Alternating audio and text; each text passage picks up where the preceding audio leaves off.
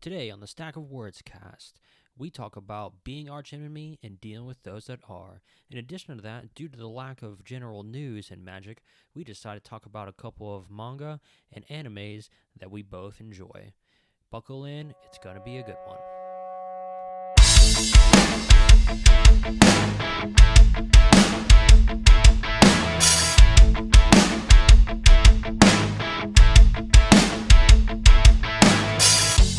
Hi, and welcome back to the Stack of Words podcast, everyone. As always, this is Nico here joining you, and I have Brandon with me today. How's it going, Brandon? Present. Good to hear, good to hear. Glad to have another week with you.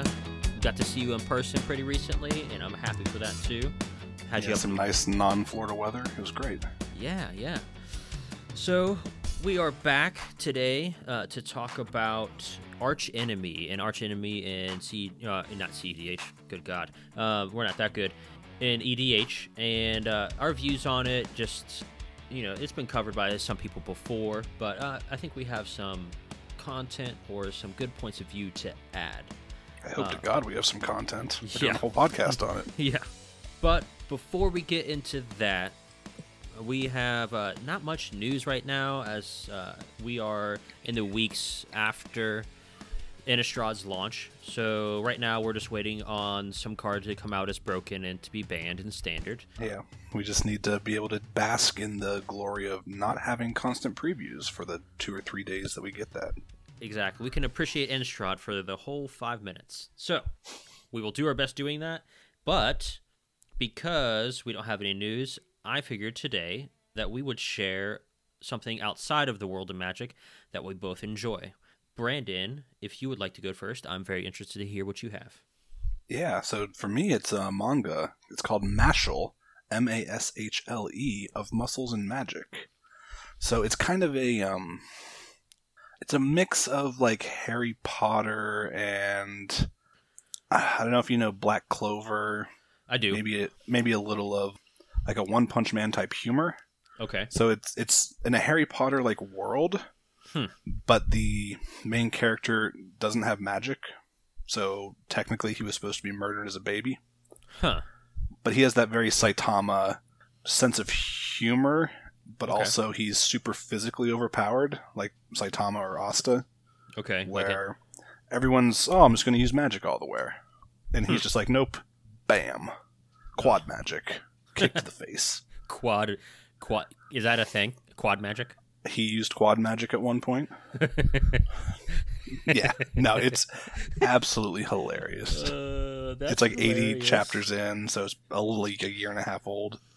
It's great. I would love for it to get an anime, but we'll see. That sounds amazing. It's just if Arnold Schwarzenegger was a tiny little Japanese man in a manga. that Yeah. sounds that's hilarious. It's amazing. I'll have to check that out. And you said that's Mashle. M A S H L E. I will preach the gospel of Mashle. Okay, I'll try to uh, put a link up for uh, some way to at least look at it and uh, on the internet in the show notes. I was bad about show notes this last week. I need to go back and edit them, but in the future, I'll make sure to include the links to everything we talk about in the show notes. Was that all for Mashle? Yeah, it's just I more people need to read it. To get an I- anime.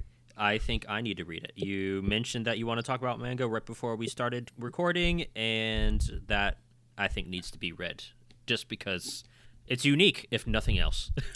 I mean, it's a it's a distillation of a bunch of different media that just works Mm. as a as like a satire. That sounds awesome. So, strange times because, as you know, but maybe other people don't know, I am not not a manga fan. I guess You're not you're not a weeb Yeah. in any sense of the word. but I do really appreciate the art form and the storytelling, the storytelling media around it. So, with that, like I've read a few, not very many, but there is I think one. the only one I've heard you talk about is Berserk. Yep, Berserk is one, uh, and then other than that, just like little things here and there. But there is one I've read pieces of, and I heard about this years ago, and I'm actually going to read it now because we are in the spooky month, and I know that you're not a huge Halloween fan, but I certainly am. And this, you might have heard of it, is called Uzumaki, and I'm probably mispronouncing it because it's straight up Japanese. You can, If if it's like Naruto's last name, then you got it right. but I have not heard of it. It is a horror manga, and I'm hoping I'm saying manga correctly. And for those, Mm-hmm. yeah, I always say manga, and I have to consciously Yeah. focus. One of them mangers. One of the mangers. We're from West Virginia. It's manger. It is about, it, like I said, it's a horror manga, and this girl is in this town. And again, it's been a few years since I've read the snippets I did, and I'm about ready to reread it. She starts having these experiences in town, ends up leaving for a little bit out in the woods, I think, ends up coming back. And these people in town are starting to have these experiences where they have these spirals in their head. And it's in, it's almost like a spiral into darkness. And their heads are collapsing in on each other's she walks into one room. Some person has twisted themselves into not a pretzel but a spiral because they are obsessed with it. Almost like a cthulhian horror type thing where people are going out of their minds in a way that they're almost worshiping this thing without even knowing what they're doing. And it's actually I just Googled it because I wanted to look at it a little bit before talking about it on the podcast. And it is actually getting a Toonami anime run. Uh, it's a little bit postponed right now, I'm sure, because, you know, of world events. But it's supposed to be coming out, I think, within the next year, year and a half. And I think it would be very cool to see it. And the art style, I'm sure you would dig this, Brandon, is very comic book like. They've kept all the hand drawn, almost pen drawn features in a black and white and it's like a moving picture. Yeah, I'm looking this up as you're talking about it, and some of the art style kind of. One of the pictures I saw really reminded me of a, some of the later Black Clover manga chapters. Really, It seems pretty interesting, yeah. it's supposed to be a good read. I've heard very good things about it, and again, I've never unfortunately finished it, but it's on my list to finish this month. As a bunch of other like H.P. Lovecraft books that I'm behind on, and several other horror books. But yeah, Yeah, it looks fairly um, decent, decently sized to get into. I'm seeing like four or three volumes, which isn't a ton. yeah, and I think it's, Probably thirty-ish chapters, maybe. I believe so. I think you're right with the three volume because I know there's an Amazon listing for it for like an all-in-one three volume set. So, but yeah, that's all I have for the not news section of the week.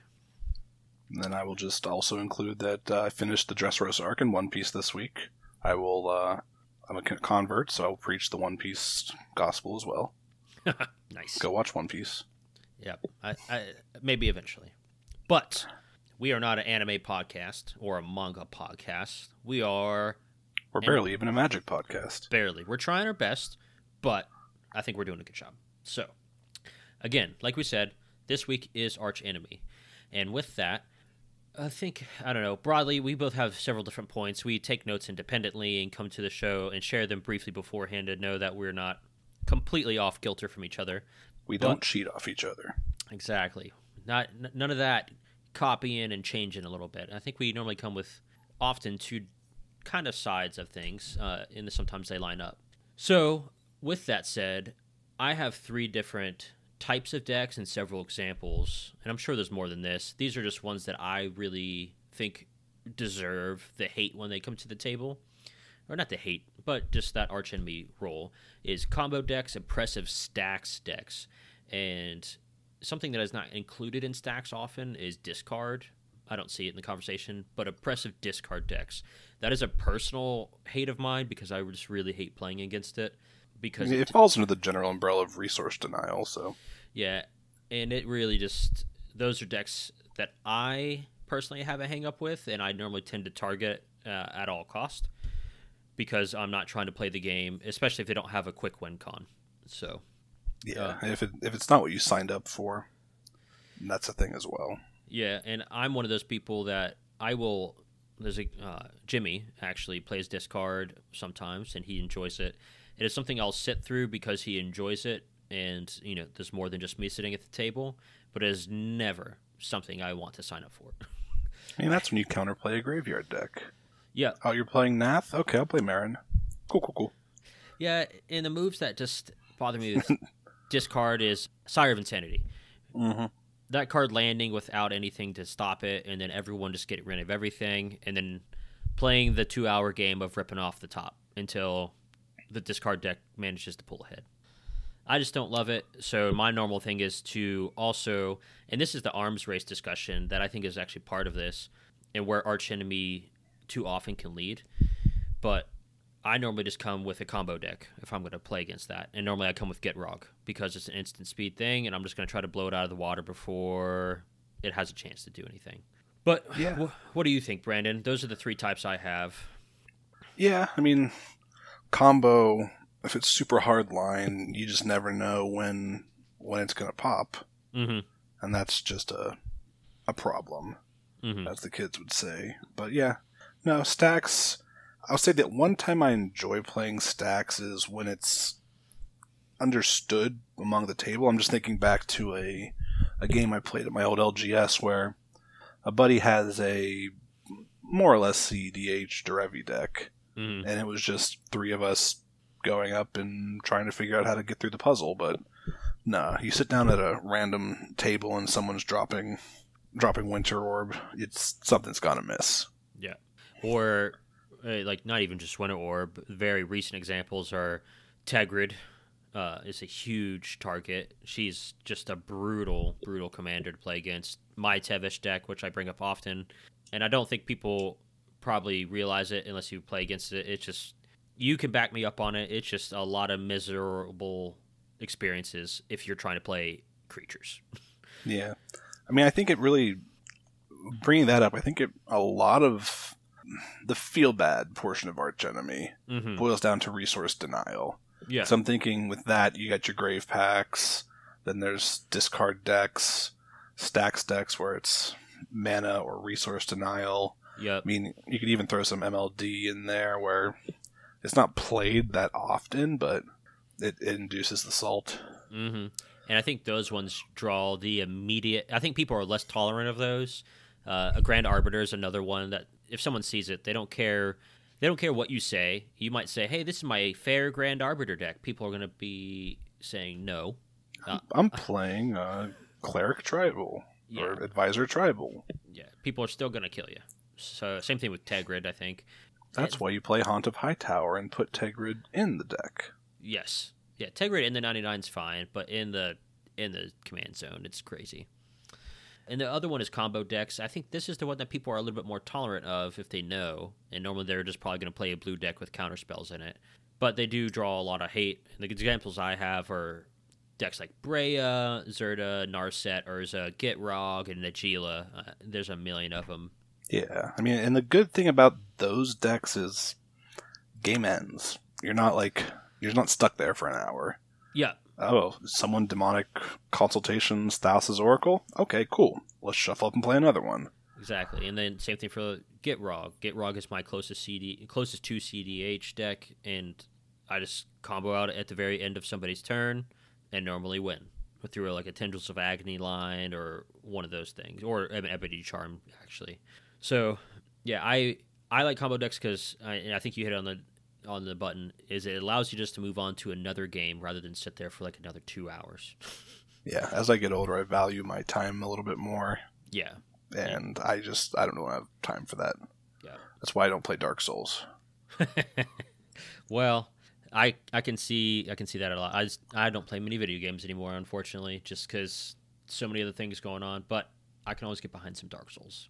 So I just sink time into Civ. It's mindless, and I have 50 other games I haven't finished, and I'm just gonna round up another run out to Civ. I get that. I'm that way with Resident Evil. So Resident Evil 4 for the tenth time. That's what I'm about. But Brandon, what is your next bullet point that you have? So you you have some big archetypes there, but I'm thinking when is a certain type of deck the um the arch enemy. So with an aggro deck, when to you is an aggro deck arch enemy? That'd be difficult to say, to be honest. I would say it is hard for an aggro deck to ever be arch enemy unless it is incredibly fast. A recent example of that is actually one that I've built, and I'm not trying to be hot on my own crap here. It's just I tend to see it just pull ahead a lot. Is Winota, and that dips into it. It just outpaces the rest of the table to the point where everyone's in danger immediately. Or Xenagos, I guess. Xenagos gives everything haste, so it pushes it a turn ahead of everybody. So That's what I would think. My my thought here was so naturally big presence of creatures, Right. but then some sort of resiliency. So you have an onboard avacyn, you have onboard asceticism, Yeah, I don't think you have that. a way to Vigor. protect it in hand, vigor. You they know you have a make a stand or an Akroma's um, will. That's the new one, right? I believe so. Something like that, where you the the table knows a board wipe's not going to get him out of it. hmm There are very few, like an exile based board wipe might get them out of it. Right. What's the next one you got? So control. Well, so for this, I mean, we talked about the the stacks type control, uh huh. but then if you have like a Mystic Sanctuary like board wipe lock or a counter lock, something like that. I can tell you the exact moment that everyone has experienced, and they'll know what I'm talking about against a control matchup that it's not stacks based. It is after a successful board wipe where the blue player sitting there is watching very closely. They have some resources on the board, and they let that board wipe resolve, and then they just play one big thing and then sit with a lot of mana untapped, and they slow. They're like, "Cool, I am now king of the castle," and those are the moments I fear from control players. Is when it's an unassuming swing in their direction because now they have all the time in the world. Yeah, they don't have to commit to the board. Nope. They're just waiting for everyone to have overcommitted and take advantage. Yep. And now they can do the. It's not a one for one, but they can do essentially a one for one and keep it going with a counterbalance or repeated board wipes, like you just said with the Mystic Sanctuary. Or bringing back a Glen Elendra Archmage and Yep. dealing with the persist tr- or counter. Yep. And those are dangerous and miserable moments, and I think everyone's probably Yeah. sat through one of those. And then, I mean, the we talked about combo. Yep. I mean, you, you know someone has a combo in the hand or can get it. Or if they're But- playing a commander that is a combo, like Breya or Urza. Or Godo, yeah. Yeah. And the other one I had just random type of decks that have a, a lock or a archenemy moment. hmm So I'm thinking like a Petitioner's Apostles rat deck with a Thrumming Stone on the board. That you know you're you're in danger if you don't do something. Yeah, and I'm I'm trying to think. I guess it just kind of falls into the there's just a certain point that people know that there's just a very big discrepancy between what everyone else has going on and what you've just done. And normally it's over the course of one turn for what you've talked about. Yeah. Something where you pop off. hmm But yeah, then you have like a Tatyova where it's just pure value and someone's just accruing something like crazy. Yeah, and that kind of that kind of actually moves. It's a very good segue into my next point. Was kind of Mhm. How to be the archenemy, and a specific thing I thought about, and I've mentioned this before, and it's something that I try to practice now in my games. Is I sandbag for a little while because you don't ever. It's okay to be the archenemy, and we can expand on that into other avenues in a minute. But if you're going to be the archenemy, it is best to be the second one. So, Mm. and so lead everybody to kill the one person and throw them off the ship, and then say, "Ha ha! I'm actually ready to win." I can't tell you how many times I have the word sandbag on my notes right here. That's awesome. So we're in the same headspace because that is, I think, yeah, we've, I think we both talked about it before. And sandbagging, if you're going to be the arch enemy, I think is super helpful. If you know you're going to be the arch enemy, or you are. So, go ahead. Or you just know that someone's going to board wipe here soon. Like I, Mhm. you can't overcommit to a board. While I, I do that in certain decks where I'm just like, ah, this is all in balls to the wall. We're doing this shit. right. You you can't in most decks go too hard in the paint. And there's uh, my Emry deck, which is a it has a, several different win cons, but my favorite one is one that a lot of people don't like, but it's Mindslaver. And even if I get one Mindslaver off, it can tend to swing the game so far in my favor. I'm going to win, and that's without just repeating it forever. But those games, I can think of one game that actually kind of brought the sandbagging mentality to my attention because it was a game I sat down with it. Everyone's like, well, we got to kill Nico first. He's gonna, just going to us to death if we don't. And then I proceeded to only draw two lands for about 10 turns. and then people, they knocked me down to like 15 life. I sat there, didn't do anything. and then they killed each other slowly, and then all of a sudden I had a turn where I could play a zero cost spell over and over, and then brain freezed everyone to death. So sandbagging, I think, is super important, even if you know that you are the archenemy sitting down. You just play slow, and you probably survive. Play dead. See, with my with my one archenemy deck, so we have our contractually obligated um, me mentioning elves right now. Yep. Yep. Um, Check that box off for the episode. That uh, that deck's all breaks, no gas. Or wait, Scratch that. all gas, no breaks. That sounds like the worst health deck ever. All, all breaks. breaks, no gas. I'm playing nothing but ten drops and Marwyn. That's it. all crater hoofs all the way down. Yeah. No no elves but her. Nah, that that deck though, that deck just I you can't sandbag with an elf deck. You just can't. And I think that's because it lends to the aggro strategy. You're trying to win through combat damage usually, if I'm not mistaken. And you got to do it fast. Yeah. You got to kill everything before someone kills all of your things. And it's basically got to be in one turn. So Yeah. if and you're I- not committing, you're you're dead. And Winota's kind of like that too. Now, now that I've played it for a couple weeks, uh, I've only had it for two weeks since your bachelor party when you came in, and every time I play her, it's kind of balls to the wall. I'm just, I, it's an aggressive mulliganing deck. I'm trying to get out those two early turn creatures before she lands on turn three or four, and then immediately start swinging. So yeah, you just don't have time in some decks, even if you're going to be the arch enemy. Yeah, you just got to lean into the skid. Mm-hmm. All right, so what do you got next? So different flavors of arch enemy. So like when when arch enemy occurs and how it differs in your mind. Okay. So I have early game. That's not necessarily in my mind someone's close to winning, but it's one player jumping out to an early lead. with fast mana, I assume, like Soul So, Ring, yeah, Signet. something like Soul Ring, or I mean, going back to Elves, Llanowar, into Marwyn, into Priest of Titania, and you're you're sitting on like twelve mana turn three. Yeah. Like there- you're not winning from that position per se, hmm but you kind of have the game by the balls. Yeah, and I think those you have to be careful. You have to have patience, I think, and it's hard to make those calls, especially in some decks decks like we just spoke about, like a Winota or like a Marwyn.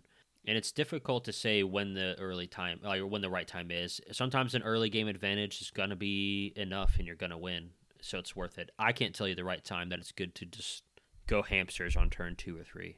I I just don't Yeah. know. And it's just my mentality with that kind of deck is I'm just gonna go. If you burn me, you burn me. hmm It happened.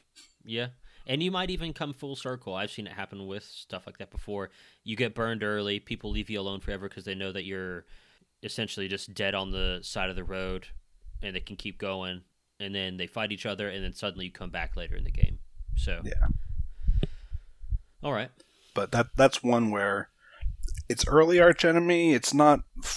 It's baby arch enemy. Like a board wipe could probably reset everything, but you can't let it. You have to keep an eye open. hmm So the next one, if you could guess, mid game. Yeah. So here it's a significant resource imbalance. hmm Someone's snowballing and on the edge there. Yep. So someone's ramped hard. They have four more lands than someone. Someone's up on creatures or has the beginning of a lock in there. hmm Something where it's still manageable. But normally, I think this is when the table starts to. Somebody at the table starts to shout that you know, the sky is falling at that point. Yeah, that's when arch enemy is really recognized. Like you might get some shit for going turn one soul ring, Yeah. but if you don't follow it up, you might take a, sh- a shot or two, but be okay. hmm But once it starts getting to the mid game, and it's like, is this is this person running away? Right. And sometimes people do that, and it's hard. I try to play runs very carefully. I I try to sequence out my pieces for any sort of synergistic play or combo play. And my combos again aren't always infinite. I think combos are always infinite. Whereas synergy, mm-hmm. that's a whole other conversation. But I try to sequence in them and sneak out small pieces first. That way, you have a turn where you can play it and go all at once. Because otherwise, you end up just like you said, and you just get totally wrecked. Because Yeah, that Oh, go ahead. Yeah, just because everyone votes, hey, that guy needs to be off the ship. Get him.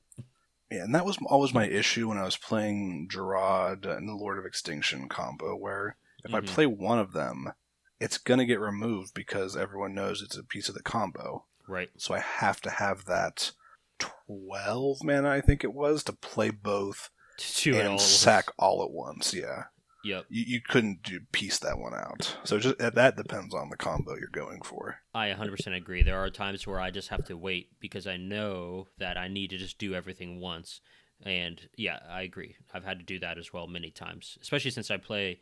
We play similar decks just in a little bit of different ways, where it's the grindy value, and to get that engine set up, Mhm. sometimes it requires a lot of mana. In which case, the table generally, is, you know, they're gonna arch enemy you, but they're okay with it because you just paid 12 mana to do some crazy shit.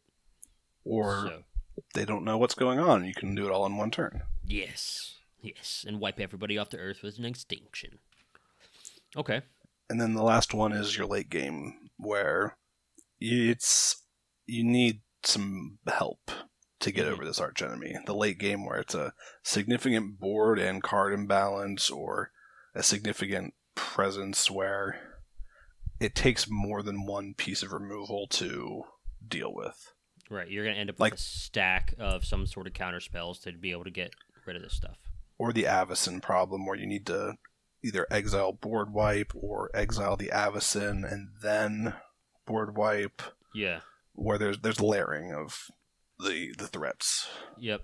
And then they come, those are when the big deals start to happen. And that's actually when I move into a certain strategy. And uh, it's not one, I don't know how people feel about it, but it's one that I use because there everyone's had the deal where you have the answer and you have all the bargaining power.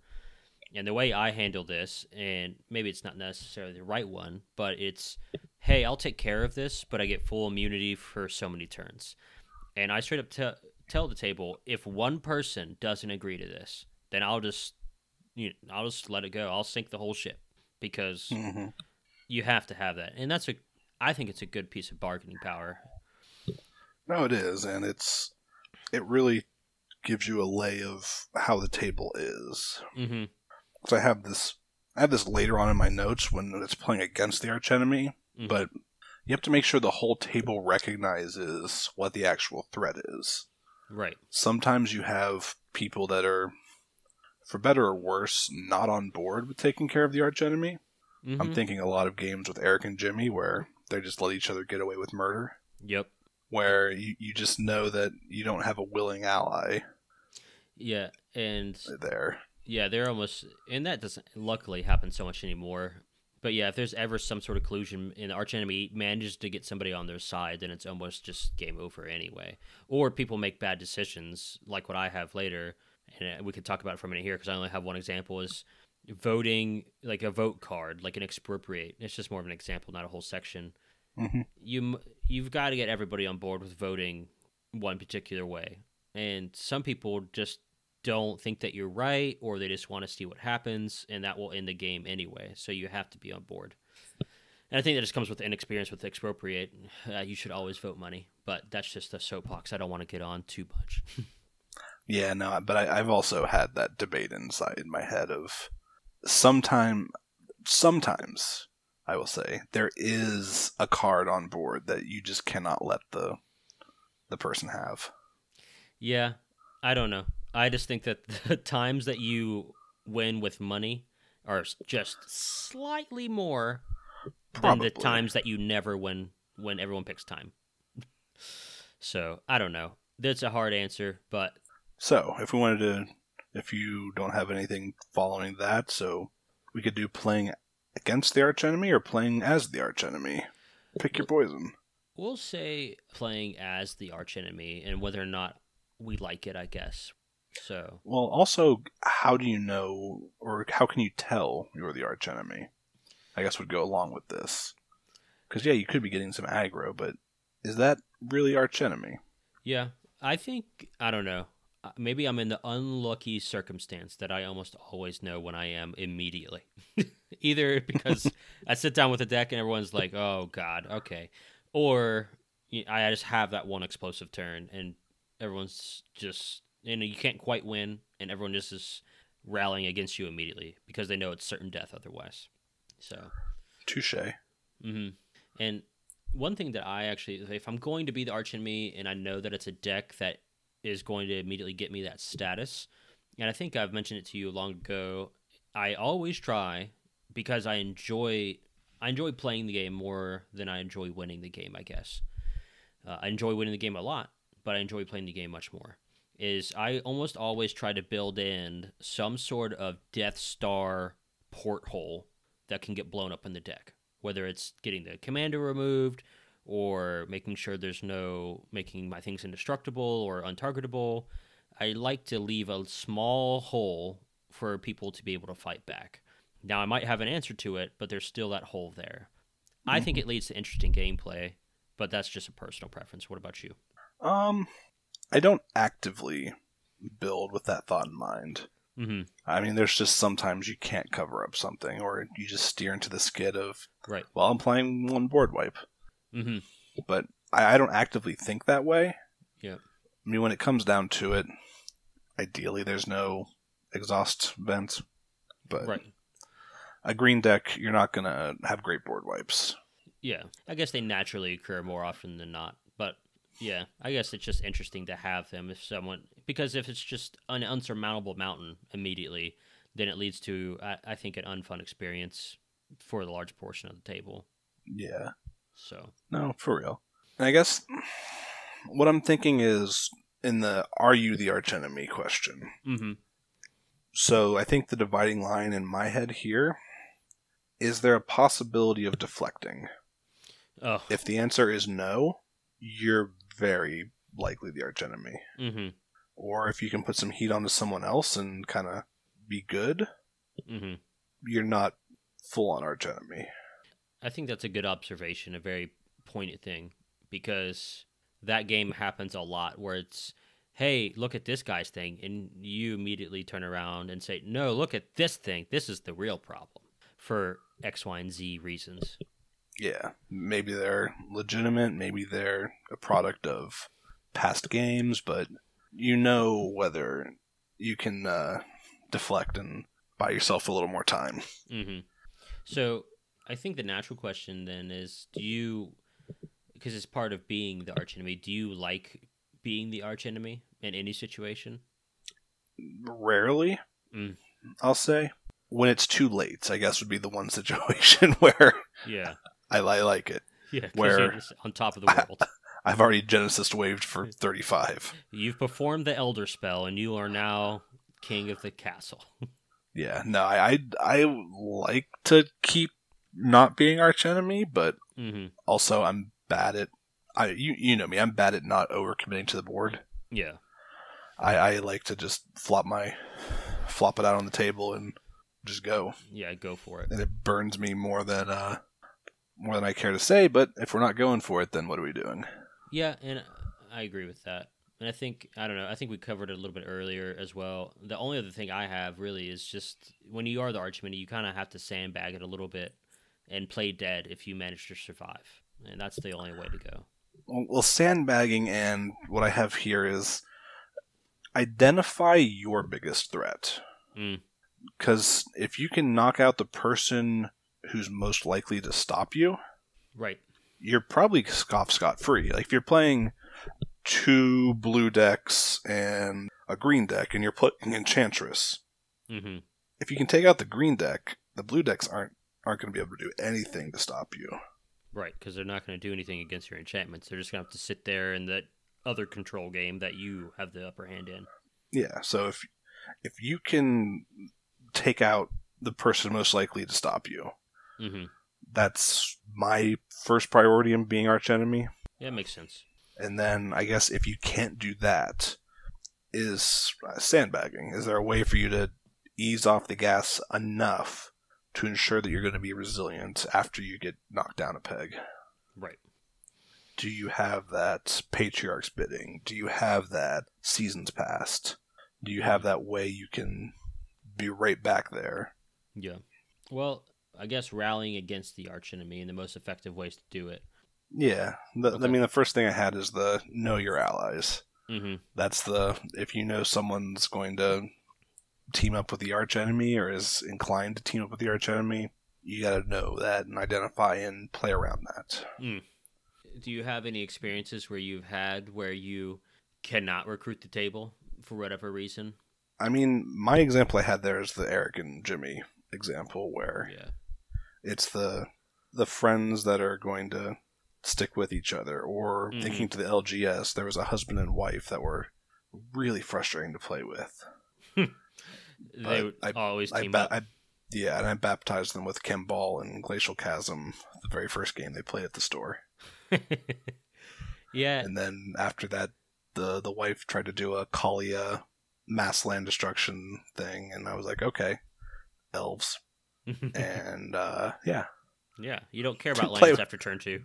didn't play with them much after that, but no, it's you just have to identify it's it's the human side of things. You have to know who you're dealing with at this table, hmm who's friends with who, where is there a relationship where someone doesn't want to make someone feel bad or hmm politics from a previous game where someone was shut down and it's it Oh, didn't yeah. feel great and Holdovers You- are terrible for that.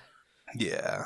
Yeah, it's the psychological aspect of the game at that point. Yeah, you're just like "Uh, you messed me up, and I'm gonna get revenge. I don't even care that we're a whole different game. Or you just got pummeled by everyone last game. I you, you need to have some fun tonight, so I'm going to just back back off and let you do Yeah. the thing. And I think the other time that I I've seen it is just, and I've even asked the question, hey, do we want to try to stop this and fight through it and make the game go for another hour potentially, or do we all want to just shuffle up and play a new game? And generally, there's a consensus on that too. And that's the Yeah. other times it kind of fails as the arch enemy, and they, you know, unfortunately win sometimes just because people are just trying to get the next one in. And I mean, that's a a hundred percent a valid reason. Like, Oh, I agree. I, I would rather play five games in a night than two. Mm-hmm. And There's more chance of something fun and interesting happening. Oh yeah, one hundred percent. Yeah. So that goes back to the you got to understand the value of your time. Mm-hmm. Mm-hmm. All right, what you got? All right, what do you need to be able to dress the arch enemy? Hmm. So that goes into the ally making. So, do you need a board wipe? Do you need spot removal on um, a mycosynth lattice? What what needs to happen for the table to fight back here? Okay. I think I mean I guess it's it's honestly just highly dependent on the situation, right? Or are you going Yeah, somewhere it- different It's it? really situational awareness and knowing what's likely in someone's deck.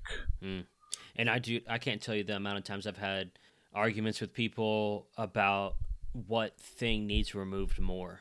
Yeah. Because I see something as a bigger problem than someone else does. Like the person's already cleared the arch enemy, but there's two pieces out. And I honestly have been in so many situations where I felt, hey, this is the problem. We have to kill this. And the person with the removal is like, nah, I'm going to kill this thing instead. Yeah, it's the this is affecting me more, so Right. this needs to go versus no, this is what's winning the game. Mm. Yeah, Yeah, and those are tough situations, and not ones that I ever like to be in because there's always a. It, it, for me, it's fleeting, but there's a bad feel where, where, especially when the person turns around the next turn, they use the thing that I said to get rid of, and I don't. yeah. It- Always- it's tough not to say I told you so. Yeah, I just look down and I say, "You see, I don't do I told you so, but I say, do you see why I was so adamant now? Because it just did it." yeah, and threat assessment's such a moving target within just Mm. the greater Magic playing community in general. Yeah, It, it's so debated. It's it's something else. Yeah, and this I used to fall victim to it a lot where I just see a thing that was an annoyance to me fall down early game or come out early game and I immediately would just use my removal against that.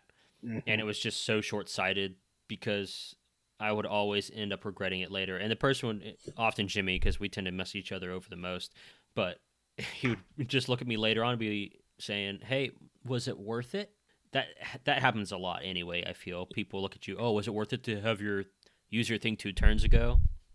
And often it's yes, but and also hindsight's twenty twenty. Right. I didn't know this person was going to combo off on us this turn. Yeah, they showed no inclination of doing that when I killed your stasis. Sorry. Yeah. Sorry for wanting to untap. You should be sorry if you ever kill a stasis. That's such a good card. That's such a good card. But yeah, I get what you're saying. But I think the last thing I have for this is you got to think ahead and plan for who's going to be the king of the wasteland. Mm. So, are you going to be ahead at the end, or is someone else going to be the new archenemy? hmm It's not always a science, more as intuition and knowing like what a deck does. hmm But just knowing that okay, if the elves get board wiped here, eh, the graveyard deck's kind of in a good spot, Yep. or along those lines. And there's there's been times actually I forget how I had it set up recently, but I think it, I forget if it was with Ink-Treader Nephilim or something else. But I essentially had it to where if I had a open combo on the board, however, Eric's board state I forget for whatever reason was stopping it from happening, and as long as he was alive, everyone else could live, and Mhm. it turned into this really weird game because Eric was also building up and I think he was playing group hug, which is just pillow fort.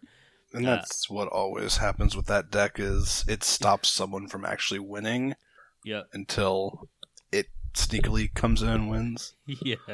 So as long as he was alive, he was like keeping everyone else alive. But everyone knew that he was also just such a problem. So it ended up being this really weird game with Eric being the dam between me and everybody else. Like a mutually assured destruction. Yep. Yep. If they got rid of him, then everyone else was also dead. so, yeah, it's cool. Uh, I don't know. It's a very interesting concept, and I don't. There's apparently a lot of bad feelings about. Or not. I don't know a lot. It's a, I guess, a wide swathing and probably inaccurate statement. But I have heard some people express disdain for arch enemy. Uh, it's not even a verb, but putting that title on somebody and screwing them over in a game. But I think it's almost natural. Yeah, game. when there's someone so far ahead, it's Mhm. just you gotta knock them down. Like, and people, I don't know if they've played. Like, uh, you grew up with me for playing uh, in like board game states, and I think you've played Illuminati with us. uh, mhm. back in the day, and I grew up playing Illuminati and games like that, or we would adjust rules in other games. Like I just played a lot of different board games growing up, but there was always that concept of, hey, that person's about to win. This happens in Munchkin a lot too. or Uh, even like something like Uno. yeah, that person's about to win. Every yeah, Uno is a perfect. Everyone just be primed to get, call Draw Uno four. first. draw four, skip, draw. Like that person gets just railroaded. Yeah, So I think I don't think there should be any disdain or negative feelings for it. I think it's almost natural for the type of it's a game. part of yeah, it's a part of games. mm-hmm. Yep. Unless Oh, the person is king of the hill in this FPS. Okay, everyone just gun them down. Mm-hmm. So yeah, it's a very natural part, and I think it's an. I guess it's an important part as anything else. So I would agree. It's a it's a part of learning to win. Mm-hmm. Because I mean, you got the Patriots in the NFL over the past two decades. Right. Everyone's gunning for them. mm-hmm. but They kept they kept winning. They were the arch enemy of the NFL for years. hmm Yeah. If it can happen in sports ball, it can happen in Magic. yeah, I agree. All right, man. Well, what else do you got? Anything? Nothing on this, but I want to. Before we end, I wanted to give a shout out to uh, my future brother-in-law winning his first game of Magic last weekend. Oh, I don't think I w- did. I play in that game? You weren't. It was uh, the two-headed giant, him and me against um, Chris and Eric. Mm. Which I, I admittedly I gave Marcus a nuke there. I gave him the elves, and Eric realized he was infinite before I did, which was kind of embarrassing. That's funny. And if I recall right, are those the only? Is that the only game those two played that night? I think so. I think Chris watched the football game, and Marcus was kind of like watching you guys and Yeah, trying to learn that way. yeah. He and that's that's a good way to learn. And I like if anybody is new that listens uh, to our podcast, it's all if you're overwhelmed, just sit there and ask somebody, "Hey, can I watch and can you talk through your plays a little bit so I can figure out what the heck's going on?" Because I think that's a very valid way to learn. And it, I really took time when he was sitting at our table to say, "Hey, man, here's what I'm doing. Here's here's why the decision making process is just as important as playing mechanically." So Yeah, and and I don't know if it's the best thing, but I, I like the idea of giving like a new person like a, a not like a convoluted deck, but a powerful deck. hmm So like giving him the elf deck there, it kind of it's it plays itself in a way that like there's you can't play it wrong. You can play it in optimally, hmm but it, you're still going to like hang in there. Yeah. So once it's kind of like, oh wait, if I do this and this, it does this cool thing. I think that's a simple enough but powerful deck can kind of give that spark to someone where it's like, oh, I can do these really cool things versus like I'm just playing this deck and it's really basic, but I'm I'm playing. Yeah, there's a fine line to walk there. You want to have something straightforward enough but powerful enough that it's fun. Yeah, I agree. Well, all right, man. Anything else for the betterment of the podcast? not for the betterment, but anything that I have would not be good. So Well, uh, I would like to tell everyone I need. I'm going to start putting wraps around the uh, edges of the show to also remind people of this. Please uh, like and review our podcast if you like what you hear. Spread the word that way. Uh, it really does matter. It pushes the podcast further up. There are several out there already, and if you like what you hear and you want to take the time, we'd be really appreciative if you would go out and do that. remember, algorithms are overlords. Yep. Appease the algorithm. And while I hate that truth, it is truth. So if you want to email us as well, it's the stack of words cast at gmail.com. And I also, it's still a work in progress and it'll be more active over the next week as I have more time. We have a Facebook page up and it's the Stack of Words podcast and it's on Facebook. So if you want to get on there and like us and follow us on there and talk to us, uh, Brandon, I'll be making you an admin here soon if you so want it. Uh, we'll be on there posting some cool things, maybe snippets of the show, and talk to you guys on there. So, Brandon, anything else? Um, well, now that you mention it, Mm. it's time to do the anime podcast of my dreams. Let's go. Do they what? I'm sorry. Missed anime it. podcast of my dreams. The So we're about to talk about Overly Cautious Hero. overly cautious hero. Where are we going with this? I'm, I'm going absolutely nowhere with this. okay. I'm sorry. I was like, I was just I was just going to start talking about anime until you oh stopped Oh my me. god. well, you could have, and I would have been like, okay. all The right, hero is right. cautious. No, that's a great anime, anime as well. It's only a season. Well, I have to check it out. So, It's a dude that's super over OP. But yeah, you can end the hmm. podcast. all right. Well, for myself, Nico Dehan, and for Brandon, thank you guys for listening, and we will see you next time. Bye. Please remember to like and review our podcast wherever you listen. Also, remember to follow our Facebook page and email us with your questions at the stack of words cast at gmail.com. Thanks as always for listening, and we will see you next time.